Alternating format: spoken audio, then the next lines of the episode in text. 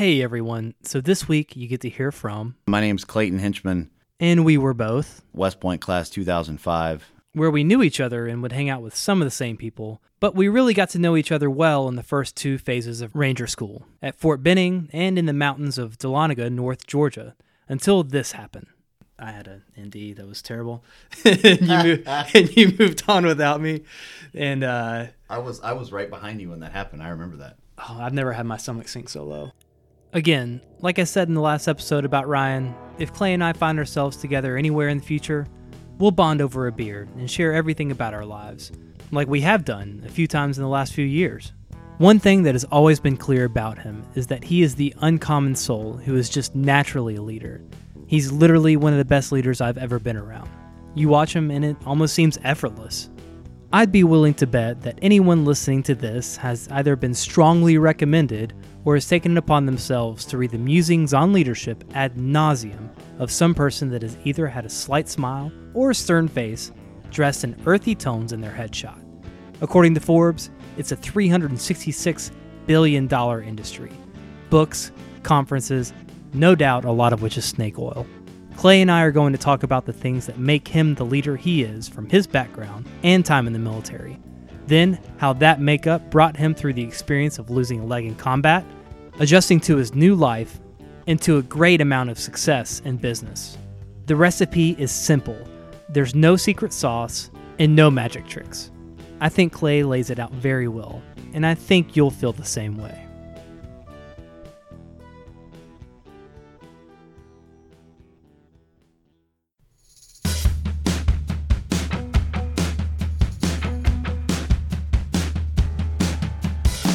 Welcome to No Shit, There I Was, a podcast committed to telling the stories you may never otherwise hear. So settle in, kick back, and take it all in. This week's episode is brought to you by Emblem Athletic. You know the difference between being on a punishing run by yourself and on one with your unit? Alone you appear to hate happiness, and with a team, you look like a part of a Rocky montage. Let the Emblem Athletic crew help your team look like it's about to take on Ivan Drago with high-performance athletic gear that dyes your design right into the fabric. So first, we'll kick off with a quick overview from Clay. I was born in a small town, San Benito, Texas, in the very southern tip of Texas, 1982. About the age of 5 or 6, my family moved to a small town called Angleton, Texas, which is about 45 minutes south of Houston, a little town, not very big. It was actually surrounded by 5 prisons, which is what my biological father did, was a prison guard, which is how we ended up there. And there's a lot of signs that say, don't pick up hitchhikers on the highway, which I still think is funny to this day, because that's how I grew up. And that's a true story.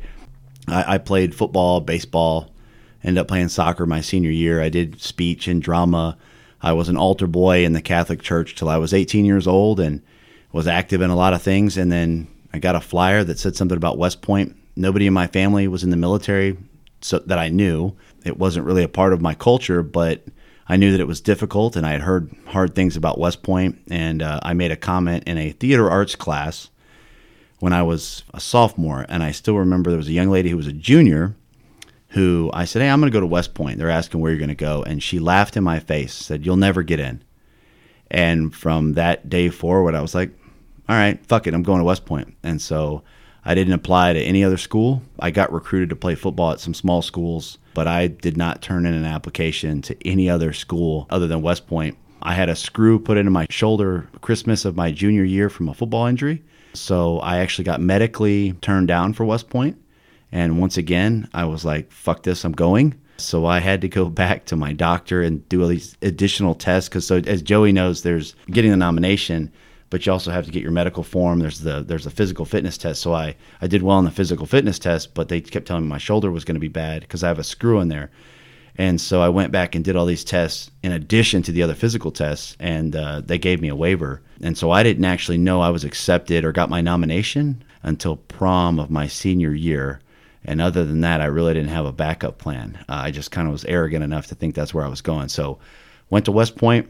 You know, I guess I sucked as a student. I was a straight C student, but military and physical did okay. I had a lot of fun. I walked on the football team, which was great. Well, kind of. I never played, but I was in New York City the weekend before the towers came down. And, you know, the lucky part was, you know, I got to see New York City and all of its glory and all of its craziness, 18 years old, trying to sneak into places you're not supposed to try to get into. And then the towers came down. And from then on out, you know, I stopped caring about football. I stopped, you know, I didn't know at the time that I really just stopped caring about a lot of things. It took me probably a decade to realize how much that had affected me as a person. And, you know, the towers coming down, I was like, I'm fighting. This is what I'm doing. And then luckily the next summer we did the infantry training and the infantry week, and you sleep in the mud. And I just thought that was the funniest shit in the world, because you would see people just crying, and it's wet and it's cold, but you're not going to die, you know? And I enjoyed that. And the same happened at Ranger School. I mean, right. You know, yeah, same here. So, did OBC with you and Airborne School, Ranger School. You know, lucky enough was able to go straight through Ranger School, and I picked 10th Mountain because I wanted to go to Afghanistan. Got to Fort Drum, and my orders were 3rd Brigade, and the next thing I know, I walk in the door like, oh, we changed your orders, and I was in 1st Brigade and ended up in Triple Deuce Infantry Battalion, and was going to wait a year to go to Iraq, which is really where I didn't want to go. I really wanted to go to Afghanistan. And then, you know, the rest is history. Deployed and lost a leg and got wounded and all that stuff. So that's how I ended up in the Army. That's really how I got there. Yeah, wow. Don't let Clay fool you here. He's also started a company, sold it, taken on leadership positions at other companies, and run for Congress. So there's a little bit more to it than that. Is there anything that you can think of, even all the way up to now? Are there any traits or any habits or attitudes that have existed with you, even from high school, or maybe you developed them at West Point, that really stick out, that really have gotten you to where you are now? Yeah, no, 100%. I 100% know the answer to that. So, I mean, like I said, my parents were divorced when I was young. My mom was lucky enough to get remarried to a great guy who raised her 3 kids. I'm from marriage 3. My brother and sister from marriage 2. Marriage 4. He's my dad now. Gary Cooper's his name. He raised me and taught me how to be a man. But when I was young, I didn't know that. It took me losing my leg and like almost 30 to realize what he taught me. And I've told him this to his face. He knows this. He wasn't a cuddly man. He worked, but he told us, you know, he married my mother and he was going to take care of us. And that's what you do. I ate, I had food, I had a house for the first time. You know, I wasn't living in an apartment with my mom, my brother and sister. You know, we weren't eating lentils every day, which is what we used to eat. And so I was like, damn, you have a house and a garage. This is amazing. And so I guess I always searched for that family mentality, which is why, you know, because I was broken, you know. And then my older brother was a great role model for me. He was a hardworking dude. He still is today. Mm-hmm. He's a federal officer in Houston. Great. He's a great man. And, you know, he was a good role model. Not always when you're, you know, a kid, you know, you do dumb stuff too, but I was searching for a family. So when you were on my sports team, I was your guy. And that jersey meant something to me. Being in West Point, you know, we run into classmates nowadays that I probably wasn't friends with, or I didn't know 20 years ago, whatever it is. And I'll give them the biggest hug. I lose my mind when I see our classmates. Even if they hated me at West Point or I hated them, none of that shit matters, because West Point was West Point. You know, that is what that is. But I see him and I'm like, you're the same. We have the same heritage. We're the same. We come from the same place. And so, you know, that was, like I said, that was the same thing for me. I wanted to be a part of a family. I wanted to be a part of a team. I want to be a part of a winning team. And that has led me through high school, I believe, through West Point, in the military. You know, this is my platoon. This is my company. This is my battalion. This is my task force. And then the same thing with business. You know, I got out early because of my injury, but it's the same thing in my company. Is my company is my company. These are my people. And you know how it is. You can trash talk your own family, but as soon as someone outsider ever tries to dog your family, we're done. And I mean, it's squabbling time, you know? So I think that from being from a broken home and trying to find a family, I found it in different places throughout my life where I meet like-minded people who I have a tremendous amount of respect for, and I know put out the same effort towards the family as I did. So I guess that's where it comes from. Yeah, and that's awesome, because people that go into the military, even if they're not looking for it, you know, that like you were, you knew that's what you needed, that's what you wanted, is to belong. Some people find belonging even though they're not looking for it, and so.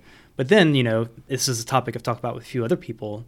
When they get out, all of a sudden that's gone and they don't know how to create it for themselves. Yeah. And so that's so accurate about the entire experience.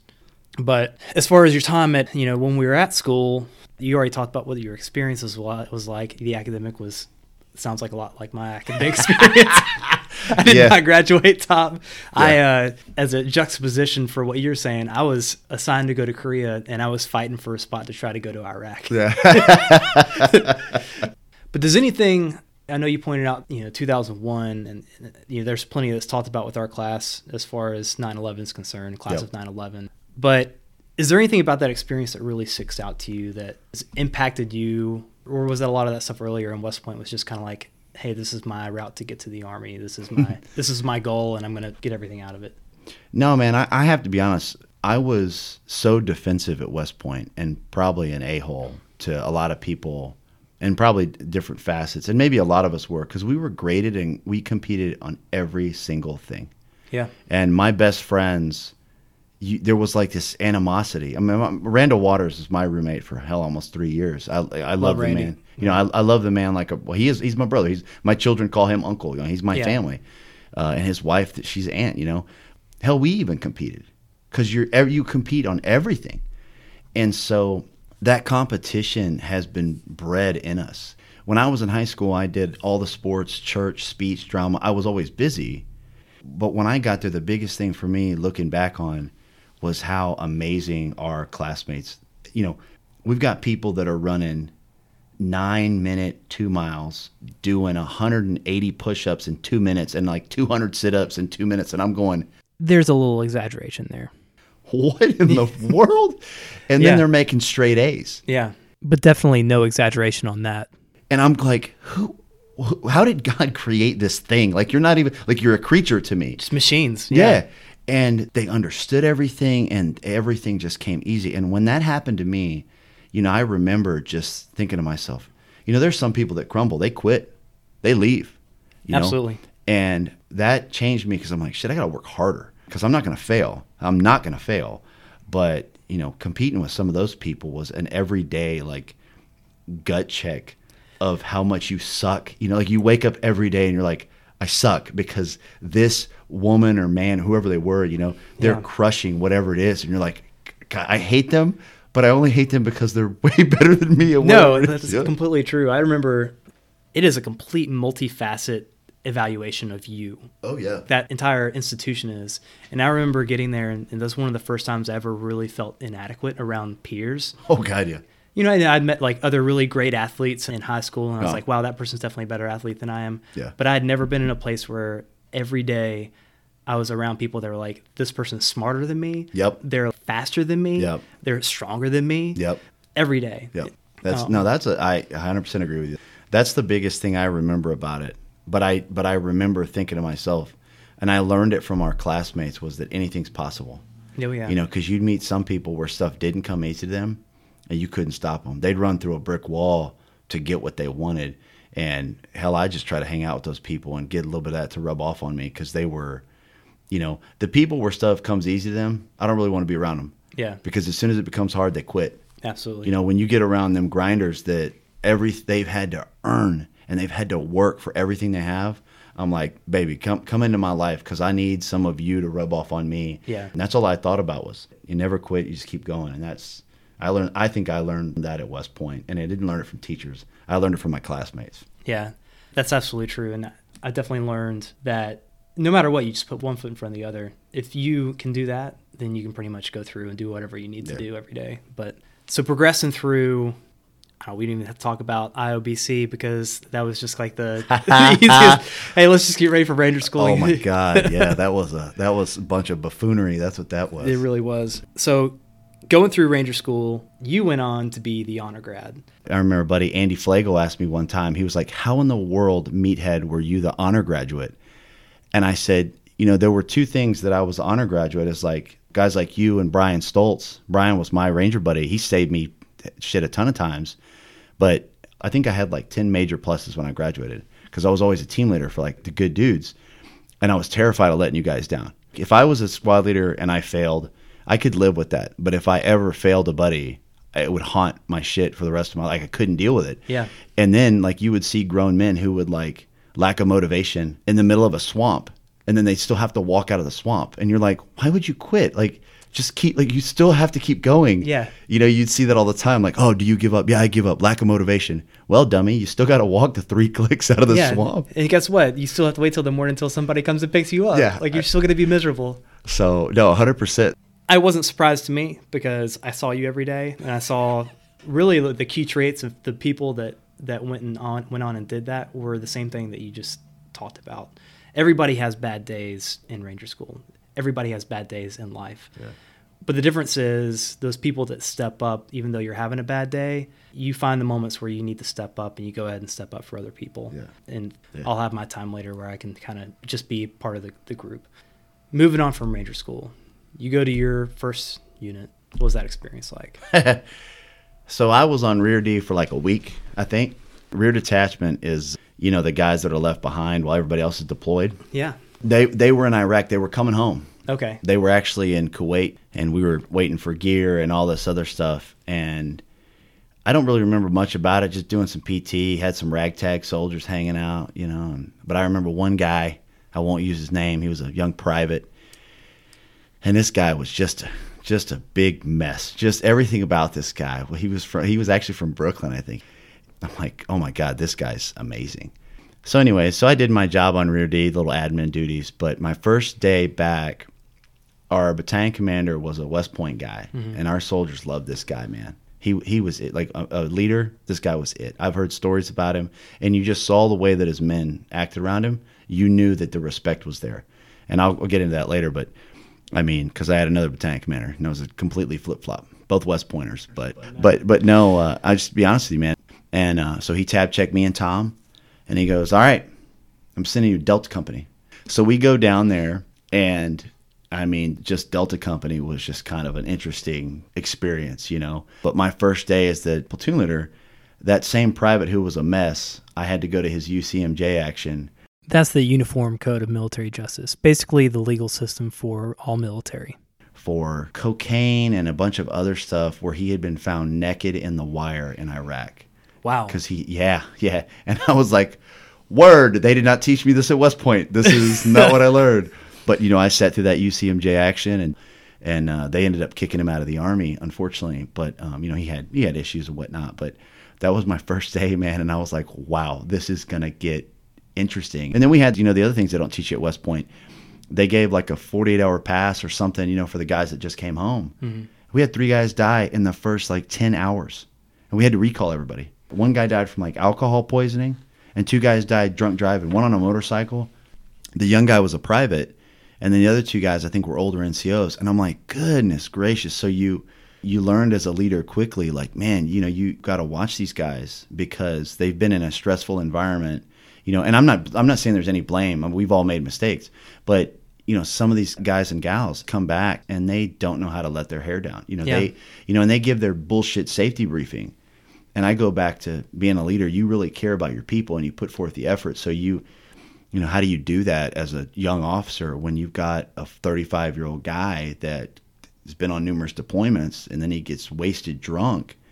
And does he trust you enough to call you to say, hey, sir, I need a ride, you know, or hey, here's a taxi, or is there another way as a leader you can solve that problem? Because I guarantee you we probably lost great combat operations folks. Oh, yeah. Because they came home and didn't know how to deal with that. And then, well, suicide's a whole nother issue. But, yeah, you know, that's just these people don't know how to, you know, transition back into reintegrate. Reintegrate back to being a normal person. And it's one of the parts of being an officer people don't really talk about a lot. But the wild thing is you don't really get trained about it a lot. And I found that I was part social worker, you know. Yeah. And then you'd tell folks, hey, listen, if you're getting an argument with your wife and you feel like it's getting too heated, yeah, you need to call somebody and tell them, hey, I just need to get out of the situation. Just leave, yeah. It's not even to prevent yourself from doing something that would hurt somebody, but take yourself out of the situation, let it cool down, and then you can circle back around to it. And yeah, I can't tell you how many times I ended up in my office as a company commander, mm-hmm. you know, with a married couple trying to keep them separated and talk through whatever's happening. Yep. But when you come back from deployment and people are just trying to get back into their lives because mm-hmm. life is carried on without them. Yep. And they're trying to figure out where they fit now. I'm with you 100%. That is something that you don't learn in the business world. That's a thing that, and I think that you're never going to learn all those lessons. That's why I go back to caring. You know, my battalion commander the other one used to, he would ask me, you know, your three best traits and your three worst, whatever it is. And I always tell him I care. I'm like, these are my people. I will do anything for my men. And he always would say that that was stupid. And I would say it every time just to piss him off. But because I'm going, you don't understand what that means to me. Saying I'm caring is, you and your wife having problems, I'm there for you. You're drunk in a bar, you need a ride, I'm there for you. You have some sort of issue with your child, I'm there for you. That's not just me reciting some BS leadership stuff I learned at West Point, because they can't give you every answer. So that means I'm going, I'm doing social work, I'm talking to you about your wife issues when I'm having my own wife issues. You know what I'm saying? Like, I'm having my own relationship problems. But that has to come second because you're my people. And some people never get that. I think that, you know, West Point believes that they can teach and train leaders. And that's true. I think there's a lot of things that you learn from all these service academies. But the one thing they can't teach to everybody is, do you care and do you put forth the effort? And they can't do that, because we've got a ton of classmates who are smart, great, all this stuff. They're still crap leaders. They're crappy because they were crappy people. Yeah. Because they, I want rank, I want this, I want that. If you want all of that rank and recognition for yourself, you're toxic, and I don't want to be around you. That's true. So, but that's, you know, my opinion. No, it's true. And are you willing to show up to your soldiers' appointments to help them make the best decision for their family? You know, like, are you willing to do those things that are the extra mile? And there's just so many people that aren't willing to invest that time. No. And the thing they don't understand is, if you're someone that's concerned about getting the dividends out of that, you will never find anybody that's more committed to you and to making things successful for your time and leadership than those people that you commit your time to. 100%, man. But so I guess you got the advantage of going through an entire train up for Iraq, right? Is that am I accurate in that? Yeah, I did. What was that? I never got that. I showed up maybe 2 or 3 weeks before my unit went to Kuwait. So I got zero train up. It's like, hey, show up. I actually got my wisdom teeth pulled like 2 days before I was supposed to fly out. So going through that train up, what was that like? You know, you were a Delta platoon leader. So is that wheeled? We were everybody had Humvees. We were the anti-tank, the TOW missile system. Yeah. And so we had to do that. I don't even think we ever trained on the TOW, but no, we did a full year, and It was an interesting experience, man. I mean, you know, I'm like all officers. I'm 10th Mountain. My NCOs and soldiers are better than yours. Wherever you're from, 10th Mountain's better. Triple Deuce is better, by the way, just so you know, all of you.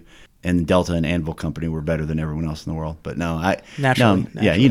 It's common. No, but honestly, man, it was like all things. You know, my first platoon, I'll be honest with you, I had one NCO. He left, my platoon sergeant, and then I had an E6 as my platoon sergeant, who was formerly an E7, had been demoted to E6. You know, he had a little bit too much fun at one point. Still a great guy. And I had no NCOs. I had all specialists. I had not one NCO.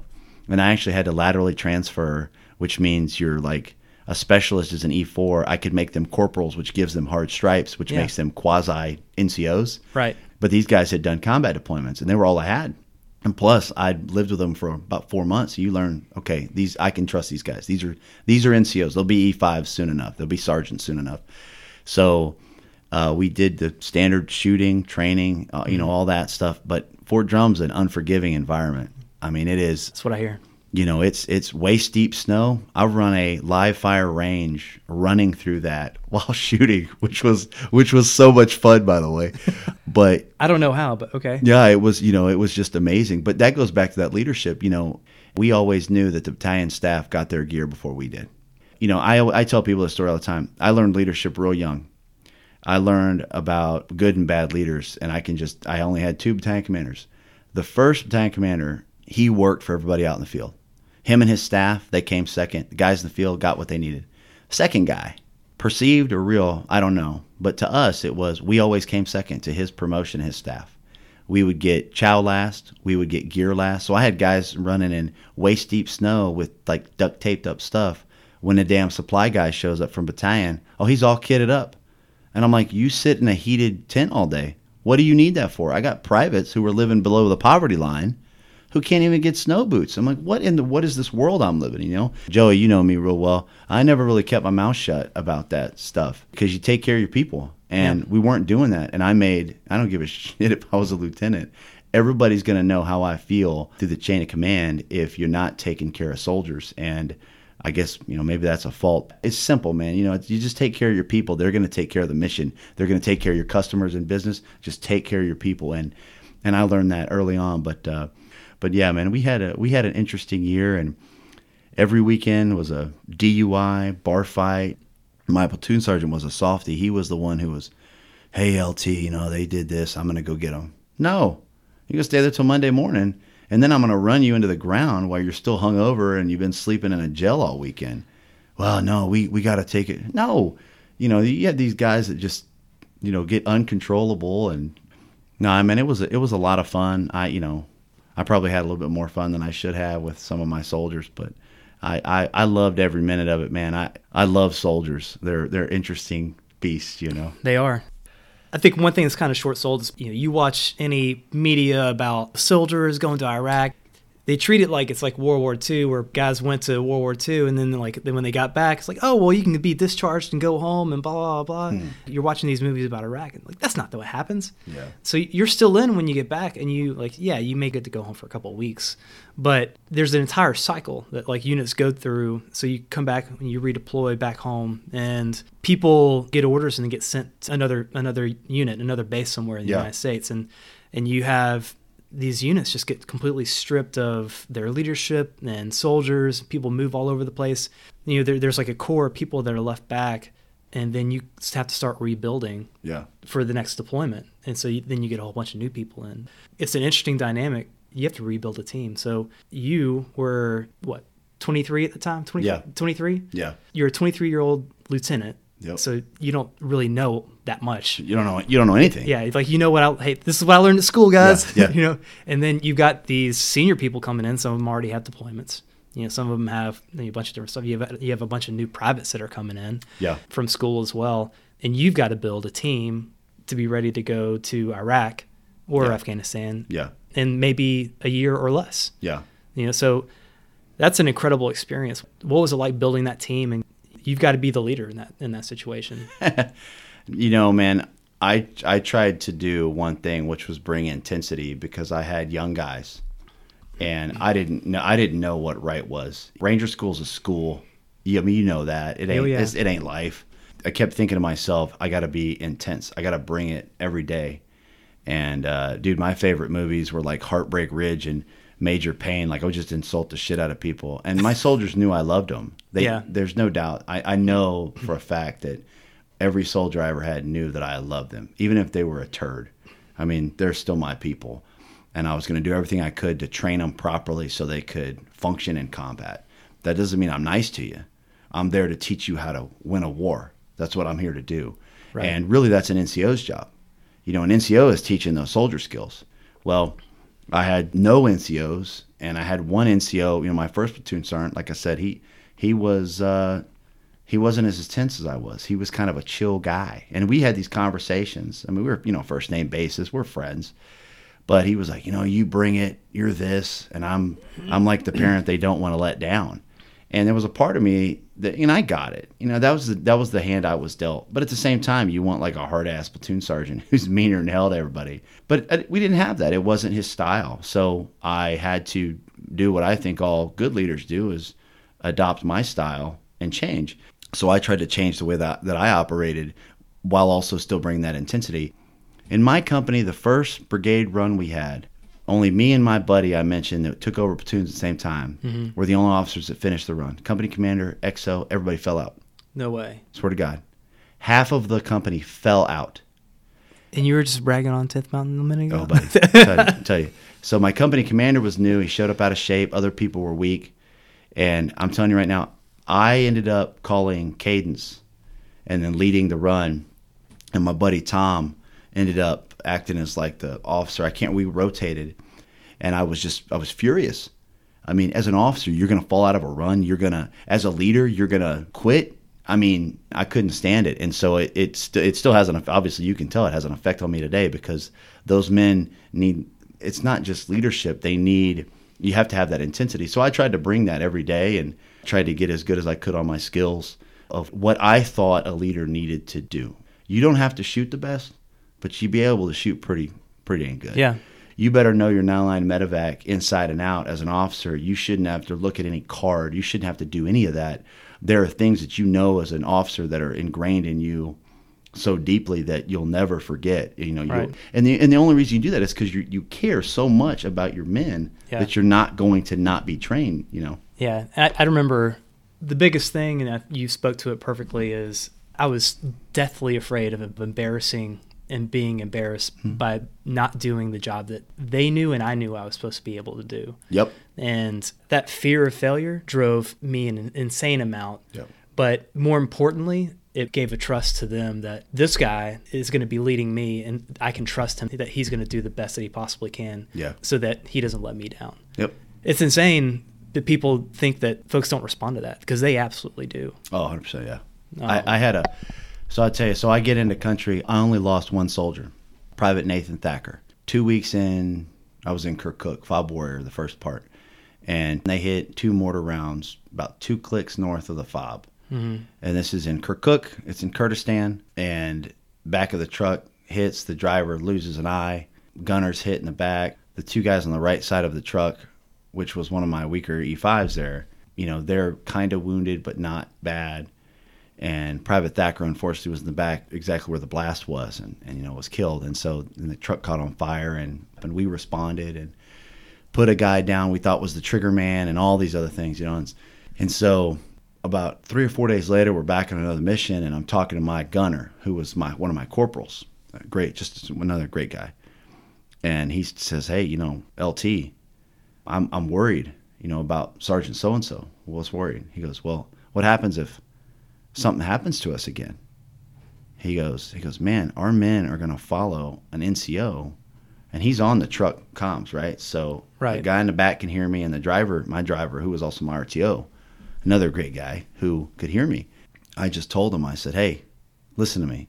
I said, so I'll tell you one thing. When soldiers are getting shot at, they will not follow anyone who has rank. They will follow that man or woman who's a leader and who they trust.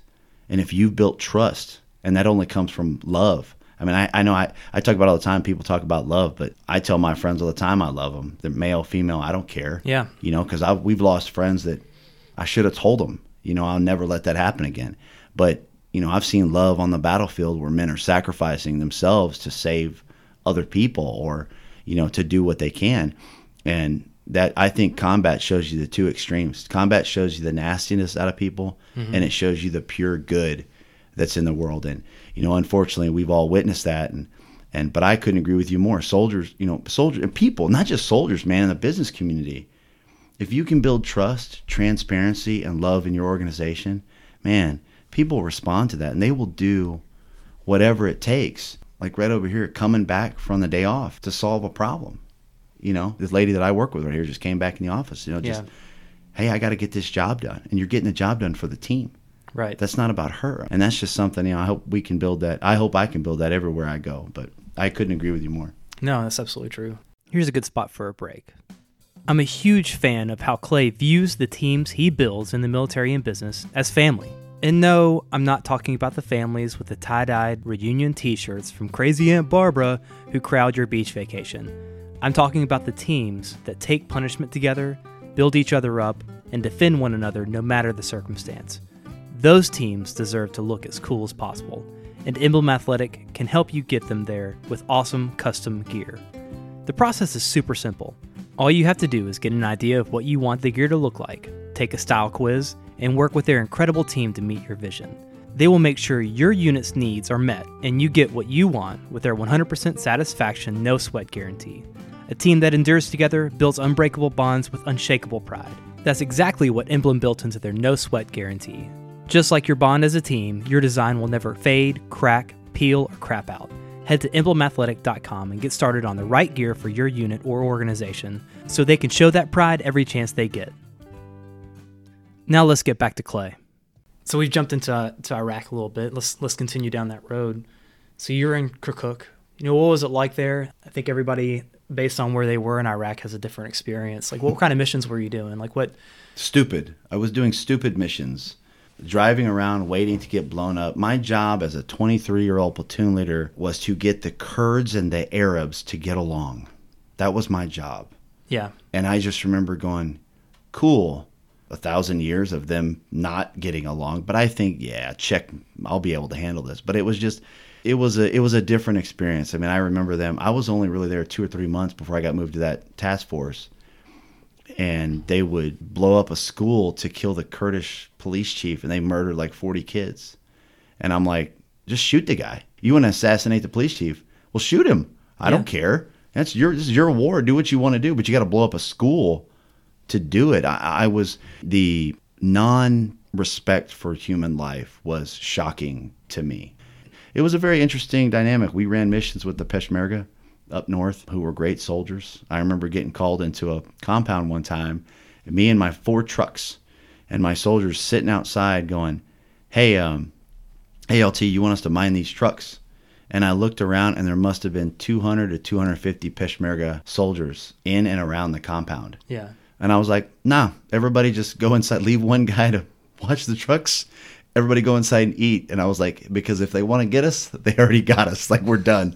So we went in and ate with the Kurdish governor. Or I can't remember. Or he was a senator or whatever he was.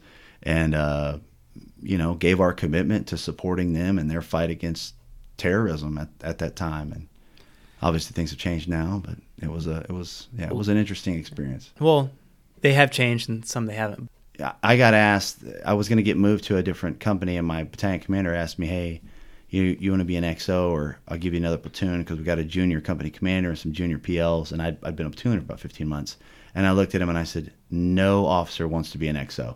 And I got a second platoon, I got a line platoon, and we're running direct action hits against Al Qaeda in Iraq, and that's where the Black Patch comes from. Yeah. It was, you know, sterile uniforms and all that stuff running around Iraq, and our battle space was Iraq. We went everywhere. And you know, that was all AQI type stuff. And it was just that was a wonderful experience. I mean, my career ended abruptly, but I had a lot of fun, you know, getting to fight, you know, bad guys, or at least chase them and things like that. That's kind of one of the interesting things about Iraq as an experience for units, is the way that operationally units were set up. There was a lot of really neat little things that you could find yourself doing that not everybody is going to be able to do. You could be a landowner, where you basically run that little battle space and all the little projects and all the little combat actions that take place in them. You could be kind of a standard platoon, and you get thrown into a situation like that, and you can go and operate in really neat and special ways that, you know, otherwise you wouldn't have the support, and you wouldn't have like the battle assets. Oh, yeah. That any other platoon leader would have. Yeah, no, we had a lot of assets. That was it was a lot of fun. I truly enjoyed it. I mean, you know, my second platoon was a lot different. I got put in Alpha Company. You know, you hurt because you're leaving your guys, you know. Mm-hmm. And I go to this new platoon, and these guys were just about as squared away as you could get. I mean, and I'm not even joking. I mean, my NCOs were amazing. My soldiers were amazing. But the first mission we ran, we got dropped off. It had rained, and it was like December. And we kind of had this practice run of doing these direct action hits, because, you know, our guys weren't used to it that much. And they dropped us 2 kilometers north of where they were supposed to drop us off. And we had to walk through waist-deep crops in freezing cold in Iraq. And the platoon in front of us got stuck. And so I just remember walking, and I'm following the lead squad. And there was a guy who's just dragging. He said, he's just making all these noises. And I grabbed him, and I'm pulling him. And it's 2 a.m, mind you. It's freezing cold. It's just the worst. This is the worst thing ever. It's just unbearable. Yeah. And so I'm walking, and this is my first mission with these guys. And my platoon sergeant was 43 years old. I'm 25 at this time. He had a break in service. He's a little bit older, to take care of his family farm. Great guy from North Carolina. And so we're walking, and we're on the radio, and we got to hit this target because there's another unit hitting a similar target. We got to get there at a certain time. Well, the first platoon, I get a call from the commander, is not, they're stuck. They can't move. All right, Hinch, you know, first platoon, you got to jump them. So we jump them, start going around them, and we're trying to hit the target. Mm-hmm. And I'm trying to drag this guy now. And he's just whining and crying. He's sticking the barrel of his weapon down in the mud, so now he can't even really shoot or whatever. Terrible. And finally, I take his pack off. I throw his pack on my back. And I'm like, all right, now I'm still trying to drag him. So his team leader turns around. Team leader was real squared away. And he goes, hey, Sergeant, I got him. And I said, what did you call me? He goes, LT, is that you? I said, yeah, don't ever call me that again. And I was like, which I actually took as a compliment, right? As a lieutenant, you take it as a compliment if your guys think you're an NCO. So he called me sergeant, and I was immediately, oh, hey, LT. I was like, shut up. I got this, turd. And so I'm dragging him, and finally this guy starts crying. And I said, all right, I can't deal with this. You know, we've got to hit a target. There's other people that depend on us. So I leaned over. I said, are you scared? Yeah, I'm scared. Are you scared? Yeah, I'm scared. He's crying. I said, okay, do you quit? Yeah, I quit. Do you quit? Yeah, I quit. I took 2 infrared chem lights. I put it in his helmet, and I called up to my platoon sergeant, 1-7. So-and-so sitting in the mud, 2 IR chem lights. I'm hitting a target. Boom. And we moved out. So we go hit the target. We do what we need to do. No casualties, no KIAs, you know, killed in action, no nothing. But we got some intelligence. And this was a quick mission, like 18 hours. We go in, hit them. We're waiting for the birds to come in to get us. And my platoon sergeant is finally able to get close to me, and he is livid. He is furious. He hadn't run a mission with me yet. And he's like, you can't just fire people in the middle of a mission. And I went, I just did. What's your point? He was like, sir, you can't just. I said, this man quit on his team. He's done. I said, you put him on a mid team. You send him up to battalion. I don't care. Because, I mean, think about it, you know. Oh, yeah. We're about to go into direct action hits against known Al-Qaeda targets. And you want to concern about this guy's feelings? We can't have that. This guy's done. He's done around the rest of our guys because, you know, he was cancer to the culture. And a cancer's going to spread. Oh, yeah. Fear spreads. You know that. And so we couldn't have that. So that was first mission on that task force, man. It was an interesting one. Yeah. So you get this task force, you're doing these missions. Well, what happened? You know, you said that came to an abrupt end. How'd that abrupt end happen? I don't watch where I walk, Joey. That's the problem. No. So May 10, 2008, running a night raid against a known al-Qaeda operative in Iraq. I always worked with Navy, Special Warfare, EOD, Explosive Ordnance Disposal guys who were just great warfighters. Actually, one of those... is one of my best friends from Birmingham, Alabama. He ended up doing that exact same thing. Oh, really? Yeah, yeah, just amazing. So we were in the second mission we ran was a rip out with the 82nd. Yeah. And we got into a real good gunfight, and it was with EOD guys. And I realized right away, like, these guys are legit. I mean, they reacted and did they?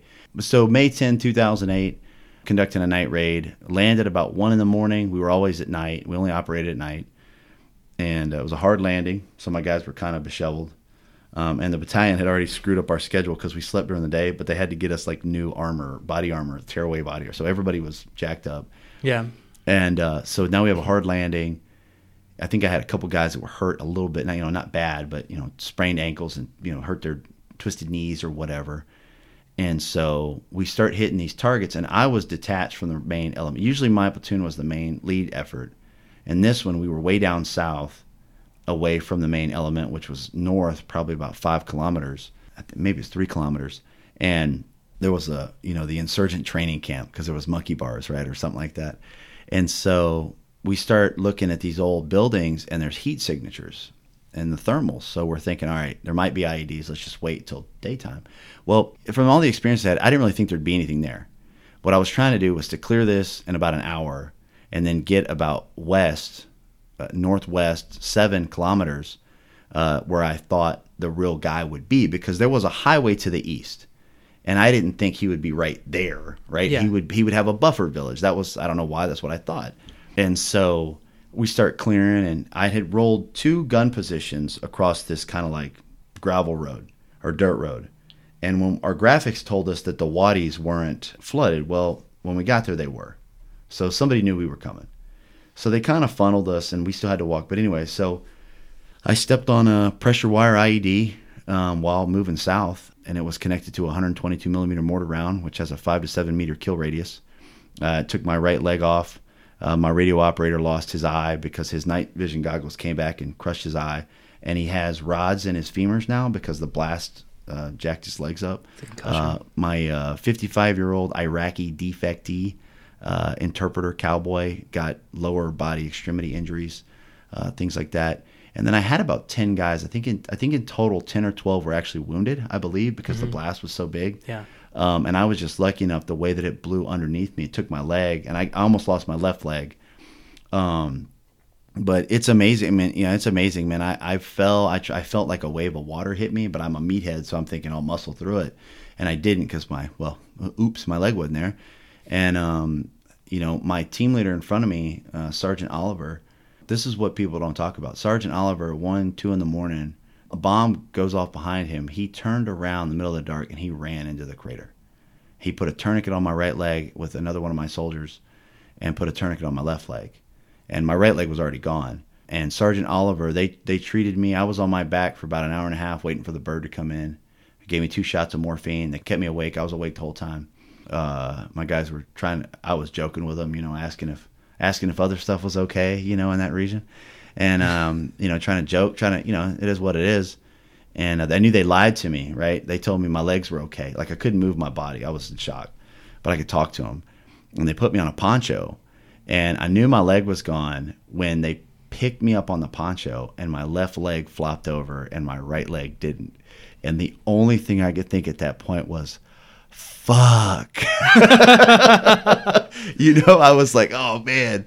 But, you know, that's what happened. They got me on the bird, and I spent, I guess, maybe an hour, whatever it was. It felt like an hour. I don't honestly know the time, but I was like fighting the flight nurse medic guy, like, because all I could think was, if I find a gas mask, I want to go to sleep. That's all I want to do. I want to go to sleep. So I'm fighting this guy. I'm pretty sure I was just fist fighting this dude or dudette, whoever it was, and finally landed in Baghdad. And somebody grabbed me, and I just remember having a mask and put a mask on, and then I passed out and I woke up the next day. But, you know, Sergeant Oliver, he spent 4 more days on that objective, clearing Al Qaeda, and they had to drop in new clothes for him because he was covered in my blood. And he told me, you know, later on that he tasted my blood. You know, that'll affect him for the rest of his life. And 15 of my soldiers walked over this IED. It was in the middle of a gun position, which is how so many guys got hit. We had good spacing. There were 5 guys sitting on a gun position. I think we might have rolled Constantina wire over it. And my soldiers took that, man, so hard that they ever let me get hurt. And my wife just tells me I'm the fattest one. That's how I stepped on it, you know, but but really it's war, man, you know, and I you know, you try to find reason. Sometimes the enemy's going to get you. And I know, you know, we have classmates, we have friends, we have soldiers that are dead, they're gone.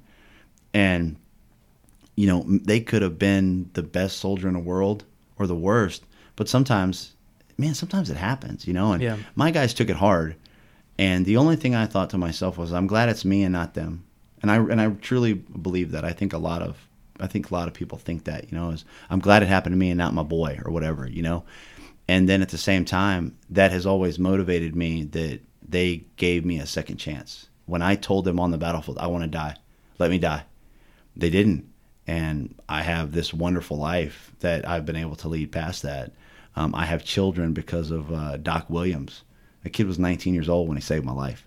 And my 10-year anniversary of getting blown up, he was at my house, and we had a big party. And I told him, I said, Doc, I have this because of you. And, you know, we were able to have that closure. But a lot of people don't get that closure, you know. And I have 2 beautiful daughters. And I said, they're here because of you. There's no other reason that any of this is here other than Sergeant Oliver, Doc Williams, and the medics, and then, you know, all of that is the only reason that I'm here. So that's what happened to me, man. I've tried to make the best out of it past that, but, you know, it is what it is. Well, take me back to the moments. You're awake the whole time, but obviously I don't think you're going to remember everything about it. Yeah, no. No, but take me through some of the thoughts that stick out through the hour and a half that you wait. Because I know you, I know for a fact that what you said is true about you joking with them. But there's got to be so much more going through your mind in those long moments. Well, you're dead, man. The first thing I was going to say, you asked me what I was thinking about. I was thinking about Mr. T from Rocky III. Pain. That's all I felt, man. But it was, I didn't think. I really didn't. I wanted to die. I was dead. I gave up. It was over. You know, and, you know, you don't really think about it at the time because you're in shock, but then you wake up and you're in so much drugs that you're trying to make the best of it. You're trying to be positive. And depression I had 40 surgeries because I had a bunch of revisions on my leg because it was got infected, and who knew Iraq was dirty? Imagine that. And then I've had 5 ear surgeries because my ears are blown out real bad because the high pitch, and I have prosthetic ear bones, and I still wear hearing aids. But depression hit me when I was in the Malone house in an apartment by myself. My wife had gone back to work, and I remember watching the movie, what is it? Not Bruce Almighty. The other one was Steve Carell. Evan Almighty. Yeah. And it's a funny movie, but it's got a message there. And I started crying, man. And I just remember thinking to myself, what in the world? Who am I? And I would stare at myself in the mirror because my body's all deformed, right? It's all weird. I got scars. And you just have to find this new place of what you look like. And so that depression kicks in, and I'm assuming everybody goes through it at different points, different places. But everybody goes through it too in their transition. When you get out of the military, when you get out of a sport, whatever it is, you got to go through that transition. There's a depression to it because who am I? Like, I define, like, honor graduate to me at Ranger School, I was like, thank God I finally found something that I'm good at. It wasn't physics, Yeah. And then I found something I was good at, and then I wasn't that good at it because I got wounded. So was I good at it? I never wanted to be a general, but I wanted to be a small unit guy the rest of my life. Yeah. And I thought that was my life. And now what the hell, it's got to change. So that's what that was really what I went through. But at the time I didn't think about it. I just knew that I was meaner than hell in Germany. They were trying to give me TBI inspections and all this stuff. And I was like, leave me alone, just leave me alone. And officers get their own room. Sergeant Tran, my RTO, would not let them take me from him. And he would guard the door with broken femurs, missing his eye. He would guard the door. And this angry little man. But he's my family, and he took care of me, maybe even when I didn't need it. But those are the things I remember. And soon after you find a new life, the depression goes away, all that struggle goes away. So, and you find other things to focus on. But yeah, what was that experience going through? And I'll be honest, I'll be open. Yeah, I went through that too. I was a pretty good platoon leader. I don't know. At least that was the general impression that I got. I knew I was a much better company commander. Crazy enough. But what I didn't know was, what was I without that? And I didn't really, I don't know. I'm not even sure if I figured that out yet, Yeah. But I think what I'm doing now is, I'm pretty good at it. I'm making my way, but I know I have other things in my life, and I've kind of found my identity outside of that. Yeah. What was that like for you? You have that moment of realization, or you have that moment, that you described, looking in the mirror, and you're like, what the hell am I? What about that path back? Yeah, man, I got to tell you my favorite story to tell, and it's hard for me to tell, but it's an important one. For some reason, I gave myself a year to feel sorry for myself. I don't know why. It seemed like a good, like, easy number, right? Like, year, like, just feel sorry for yourself, man. Yeah. Because I don't think I'd ever felt sorry for myself before, but I was like, now is the right time, right? This has happened to me. I can be a victim. I hate that word. But anyway, so I also hate the words wounded warrior, but that's a whole nother topic. Yeah. So my wife convinced me to go to Vail, Colorado, and I'm from South Texas, man. I've never skied or snowboarded. So I can't ski, I can't snowboard, I can't learn, I'm a cripple, and I'm feeling sorry for myself. And there's a guy there named Jonathan who'd been burnt head to toe, fuel dumped on him, missing his hands, his head's burnt, face is burnt, he's hurting, Yeah. I think he was 21-year-old Hispanic kid. And he was living in San Antonio, but I think he was also from San Antonio. There's Brook Army Medical is there as the burn center for the Army. Yeah. And his fiance, I think she was 19 or 20. So they're 19, 20, 21.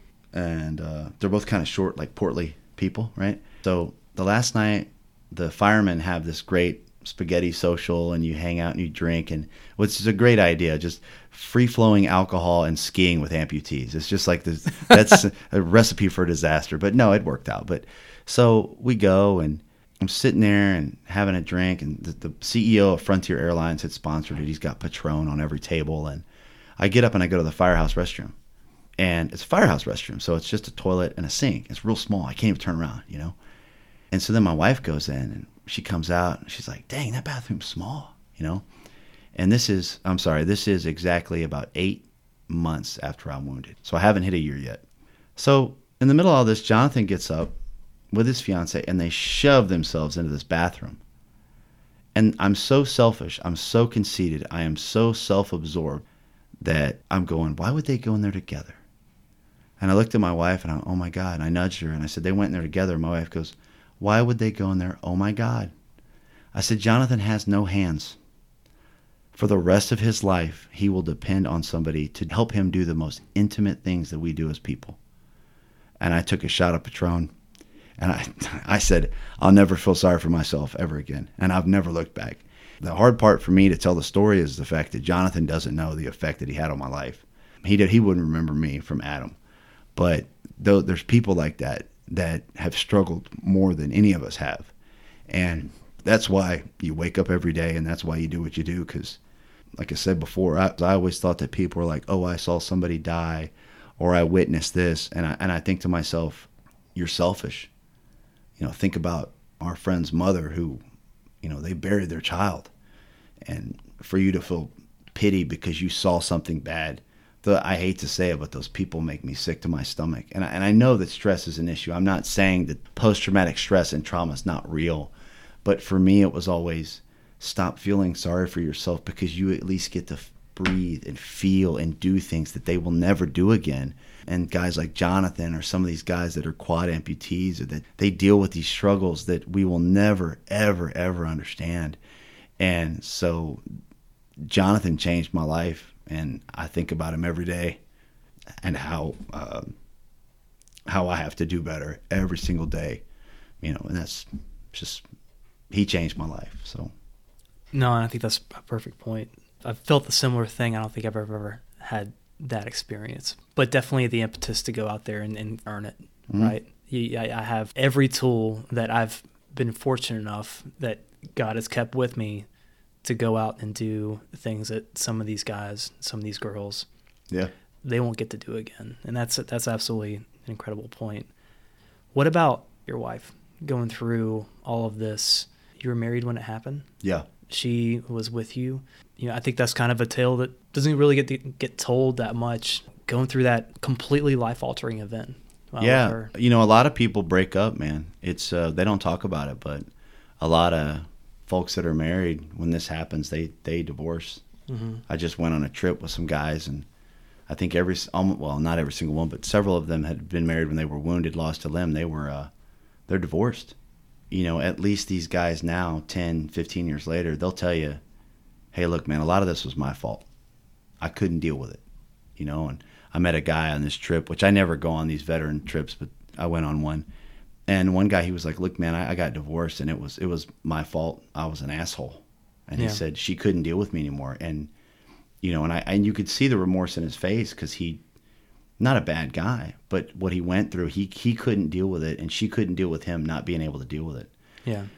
You know, I called my wife. I stole a nurse's phone in Baghdad the day after it happened. And I called my mother, and I called my wife. And depending on who I'm telling the story to, that's who I called first. But so I called my wife, you know, I said, hey, you know, baby, I'm okay, blah, blah, blah. But I want to let you know that I lost my leg. And I swear to God, the first thing my wife said to me was, well, now when you drink too much, I'll steal your leg. You can't run away from me. And she made a joke about it. And I know when she hung up, she cried. I mean, I know that. And I know she was hurting. And what are you going to do? But she never really treated me differently. And, you know, when I was at Walter Reed, my wife didn't go to all my therapy sessions, because this is my job. And I, you know, a lot of guys weren't getting better because their wives and their kids were just hanging out in therapy. I'm like, don't come with me. I'm working out. What are you going to do, spot me? Like, and so she went and got a job at the Office of Management and Budget in the White House, and went back. She was an accountant. And so we went back to living our lives as normally as we could. And a lot of people don't do that. They want to be a victim. They want preferential treatment. They'll tell you they don't, but they do. And you'll see it through their actions, right? And I think for me, it was my family, my dad, my mom, my brother, my sister. Man, they just dogged me. They just, obviously, they were all hurting. And only a fool would think that your Purple Heart, only you wear it. Your family wears that. I know my family wears. They were wounded when I was, and I know they hurt. But Mama's not so much. Mama's always going to treat you like a baby. But, you know, my dad and my brother, and, you know, not so much my sister. She's kind of like Mom. But my dad, my brother, but they dogged me like they're not going to treat me differently. You know, my brother pushed me in a wheelchair early on because I couldn't walk, and I was, you know, brand fresh and all that.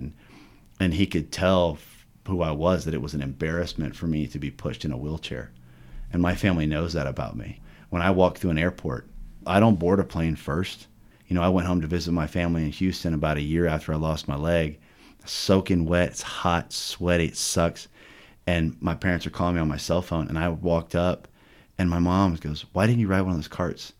And my dad smacked her in the arm. He goes, "Do you think your son would ever ride one of those carts?" And he didn't have to tell me that it was a compliment. I took it as, I mean, they know me, you know. I've had bad days where I've had to use a scooter. I can't keep up at Disney World. I got to use the scooter, man. Yeah, my wife's out of control on that. Ben Harrow makes us all look bad walking on two prosthetics. But, oh man, yeah. Know, but he's amazing. But that's just the way I looked at it. Is, you know, you just gotta, I don't know, like you said, work with what God gave you, man. That was my approach. You know, and I think going through some of the other parts of your story too, I think there's parts of your personality that I see, because I know that there's parts of me that are the same way. The same things that you were embarrassed if you couldn't do certain things that you knew you should be able to do professionally. Yeah. I think some of that too plays into the fact that you never want to accept help that you don't think you need. You never want to, you know, all those things are like, I can do this. I expect myself to be able to do this because I'm supposed to. Yeah. I think that's part of the special makeup of good leaders. I think that's part of the special makeup of people that have a certain attitude about life that say, this shit's never gonna get me down, man. Stubbornness is a positive trait sometimes. It is. Know? It's a very positive trait. But people have asked me, Joey. People have asked me. I've given speeches on resiliency, and I give the same stupid joke. I go, I don't know how to spell it, and honestly, I don't. I think there's like 7 I's in it. I have no idea. But truth in lending, man, I don't know any other way. I called my grandfather and I called my dad, step grandfather, step dad, but they're mine. I called them both and I said, look. I'm going to make it. I'm crying. I said, I'm going to make it through this because you taught me how to be a man. Yeah. And it's not a bad thing to be a man, right? For some reason, we say that nowadays, but you take care of your family. I knew that whatever was thrown at me, I would overcome because I had these 2 male role models. And I needed that as a young man. My biological father wasn't in the picture. I had great coaches that now I look back and my high school coaches have no idea how many young men they've affected. And I've gone back and told them through Facebook.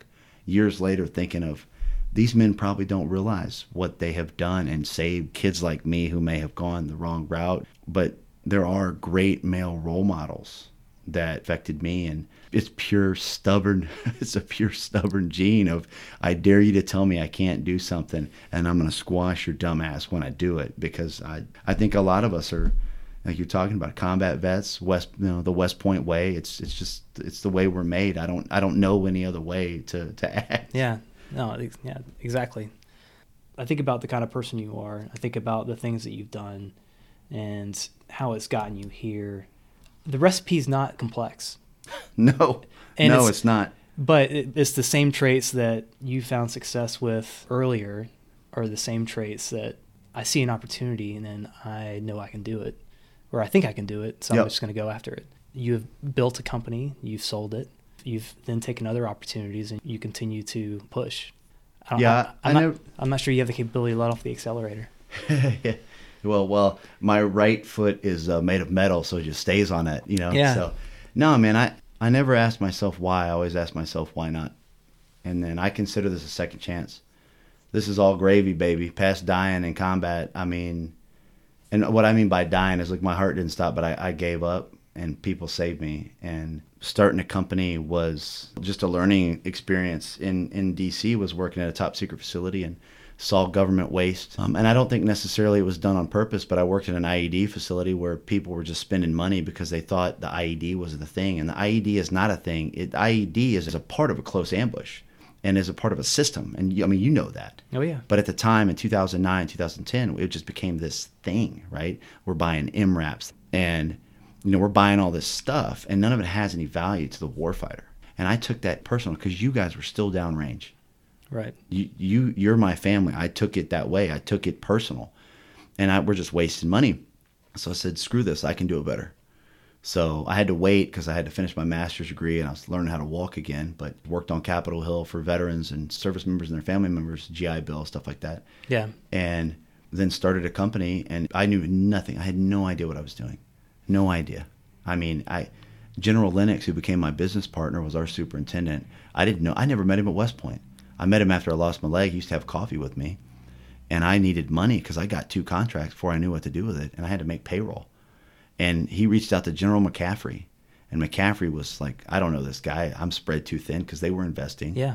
And Bill was finally like, look, I'll be your business partner. I'll give you a loan, 0%, and it's cool. And through hard work but luck, you know, it happens. I was able to pay him his money back. He gave me $50,000, and I paid him back, I think, in 15 months. And he had, it was a 4-year loan. And then when I sold the company, I was able to make him about a 6X return on that investment. And so really I look at it as a 7X, because he got his money back in the beginning. You're greedy. No, he was he's a great man, mentor, friend. But I couldn't tell you through the details. It would take a long conversation to do that. But I packed up shop, moved to Huntsville, Alabama. Mm-hmm. I'd been here twice. I'm from Texas, but I knew Redstone Arsenal's here. I'm not a retired general. I didn't need to be in the Pentagon, and I'm a defense contractor. I hate to admit it now, but that's what I am. Right. And it was just, let's figure it out. You know, I knew nobody was going to work harder than me. And when I got here, you know, it was a little bit disheartening, Joey, because I'm not 100% disabled.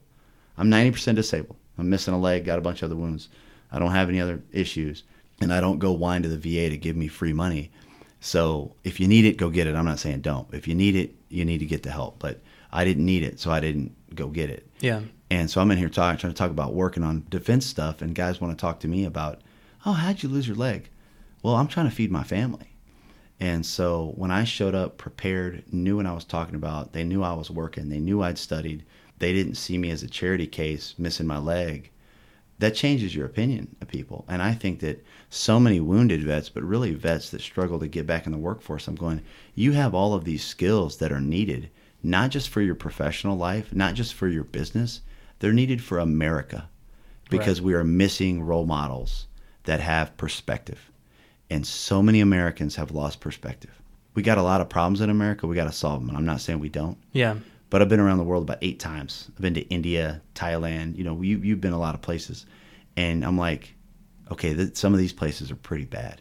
And America needs work. We need some tweaking. But we're not as bad as everybody thinks we are, or the people that live in America. You know, oh, my Wi-Fi went out. What am I going to do? You know, it's just, it's crazy stuff. Yeah. First world problems. But no, man. So, yeah, so I've been able to grow a little bit and then start some companies. But it's more than just making money and all of that. It's about setting an example. That's what I think about. No, and I just remember the experience of getting out. And I remember you kind of go through the whole thing with people who are like, hey, well, you know, did you go talk to the folks from the VA about, you know, disability? And I was like, no, mm-hmm. I've got everything. What, I sprained my ankle a couple of times, you know, and maybe I got a concussion like that, mm-hmm. But I can go out and I can do everything that I need to do. There's no reason for me to go ask for disability. Well, you know, if you can claim a lower back injury and nobody's ever going to know mm-hmm. the difference. You can claim PTSD and nobody's ever going to be able to tell you that you don't have it. Can't disprove it. Yeah. And I'm like, no, that's called lying. Yeah. And that's called fraud. Yep. And not only that, that's completely disrespecting everybody that I know that actually has a wound and has issues and has gone through traumatic experiences, and they can't get that out of their mind. And no, that's wrong. Brother, I 100% agree with you. And I go back to that perspective of thinking about other people. And I couldn't agree with you more. You know, just because you can get free money, does that mean you should? I worked in D.C. on this topic and had a lot of Vietnam-era, not combat Vietnam vets, but Vietnam-era vets. Yeah. Staff people are like, I thought you'd be more empathetic. And I'm going, I am for the people that need help. I know people that have post-traumatic stress disability money from going to airborne school and Ranger School. That is a true story, because they're claiming stress. And you're going, that's just unreasonable. That's not what the legislation was put into place. And the biggest problem I had with post-traumatic stress stuff is it's not permanent. So you're demotivated to get better. If I say I'm better, you take away my free money. Right. So do you tell them you're getting better? Yeah. But we also didn't put money aside for true mental health providers. I have former soldiers that deal with serious mental health issues and stress because of what they saw happen to me and others in combat. Yeah, but they can't get the help. Help's not there. And I'm going, so you're telling me I'm not empathetic because I actually love my soldiers and want them to get help instead of just throwing feel-good money at people? I mean, you know, but we can say that because we're veterans, right? When you get up on Capitol Hill, you get some politician, they go, oh, you're not empathetic towards veterans. We're like, just because I say I got $50 million for veterans, but how did I exactly spend your taxpayer dollars? Yeah. I'm looking at return on investment for those veterans. That's what I'm looking for, not just me telling a bunch of constituents oh yeah, I spent a bunch of your damn money. That's not effective. Am I building a system that actually can endure, that can help people that find themselves in the same position 20 years from now, or am I just throwing money at the problem?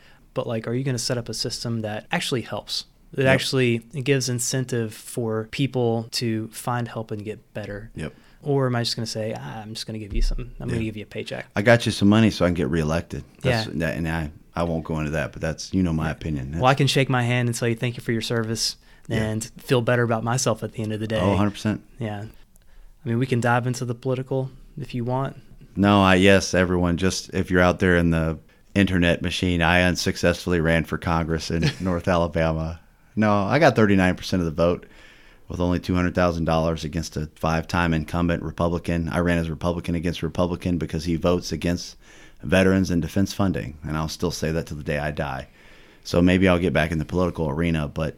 don't like the person myself. Well, you know, it's no one does. That's what the weird part is. But people vote on who they have heard their name. It's strange, politics, but I struggle with politics because of the nuances of it. You know, I love debating and watching a 64-year-old man get flustered because they're lying to you. Just so you know, all of you out there, they don't lie. Let me take that back. They don't lie. They tell half-truths.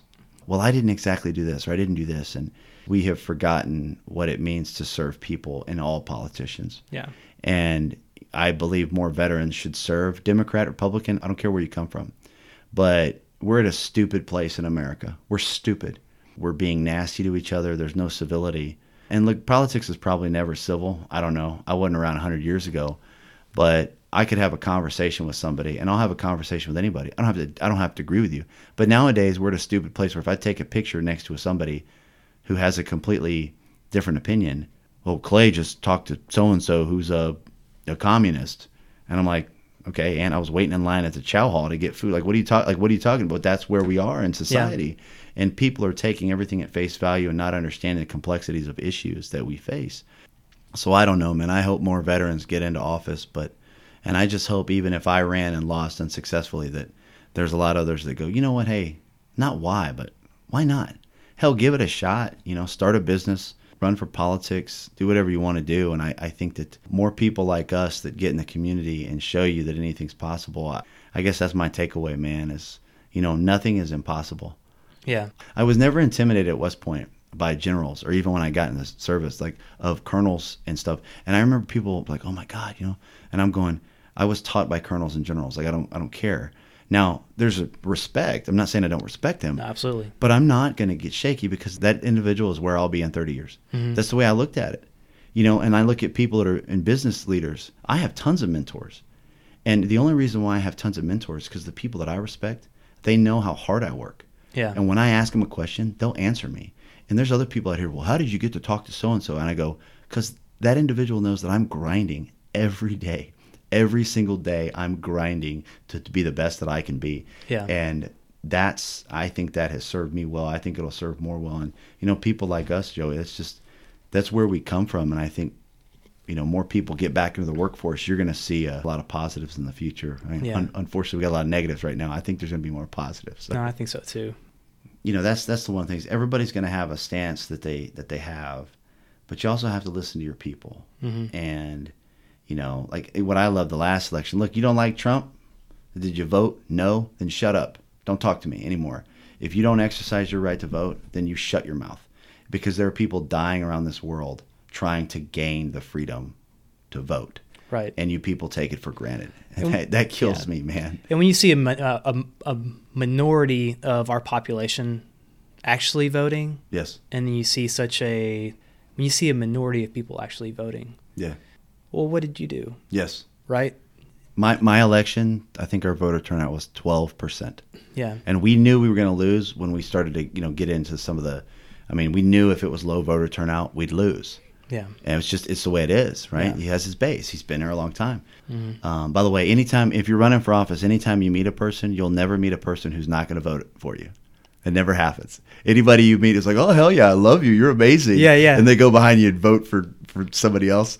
But you know, it was a great experience. But you're right, man. I mean, it's guys like us that have seen some of these things around the world, and you're going, man, you know, 7% voter turnout, but yet you've got the news media complaining and comedians complaining, and I'm going, comedy, hey, that's your job. You got to make fun of the president. I'm with you on that. Yeah, absolutely. You make fun of those politicians all you want, right? They have enough ego to go around, by the way. But I'm going, if you didn't vote and you're an American, you have to blame yourself. Like the big thing is always term limits. And I'm going, that's what they have. You vote every 2 years. You vote every 6 years for a senator. Well, we need term limits. That's why the founding fathers set up those types of elections, so you can vote them out. The fact that you're not educating yourself and you're just going with the person who has the biggest pocketbook on TV. Right. Like that's the person that's sitting in front of you. Yeah, that's on us. That's all on us.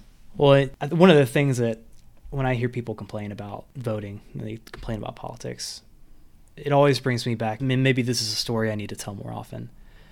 I was in a small valley in Afghanistan, and we had a mission to go out and maintain security on election day. Mm. And I sent my platoons out. We had to stay very far away from the voting centers. Mm. Well, we found out why.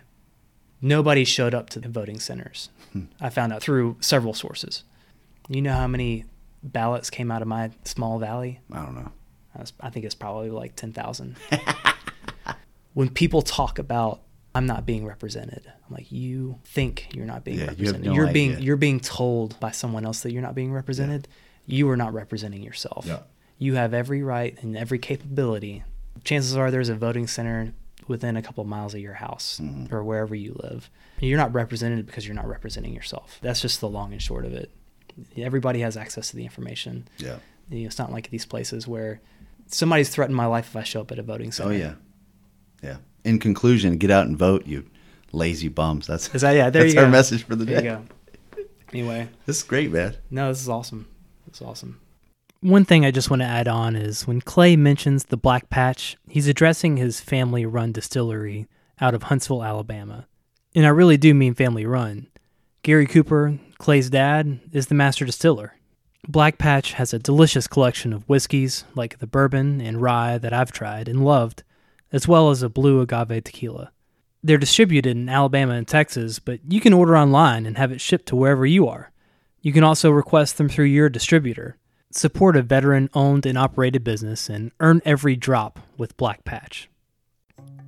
One last thing before we part. Letting down those that count on you is truly the worst feeling. No one wants to be Oppen from Saving Private Ryan. Emblem Athletic can help you be a true Johnny on the spot and ship your gear anywhere in the world. Head to emblemathletic.com to start your custom shop.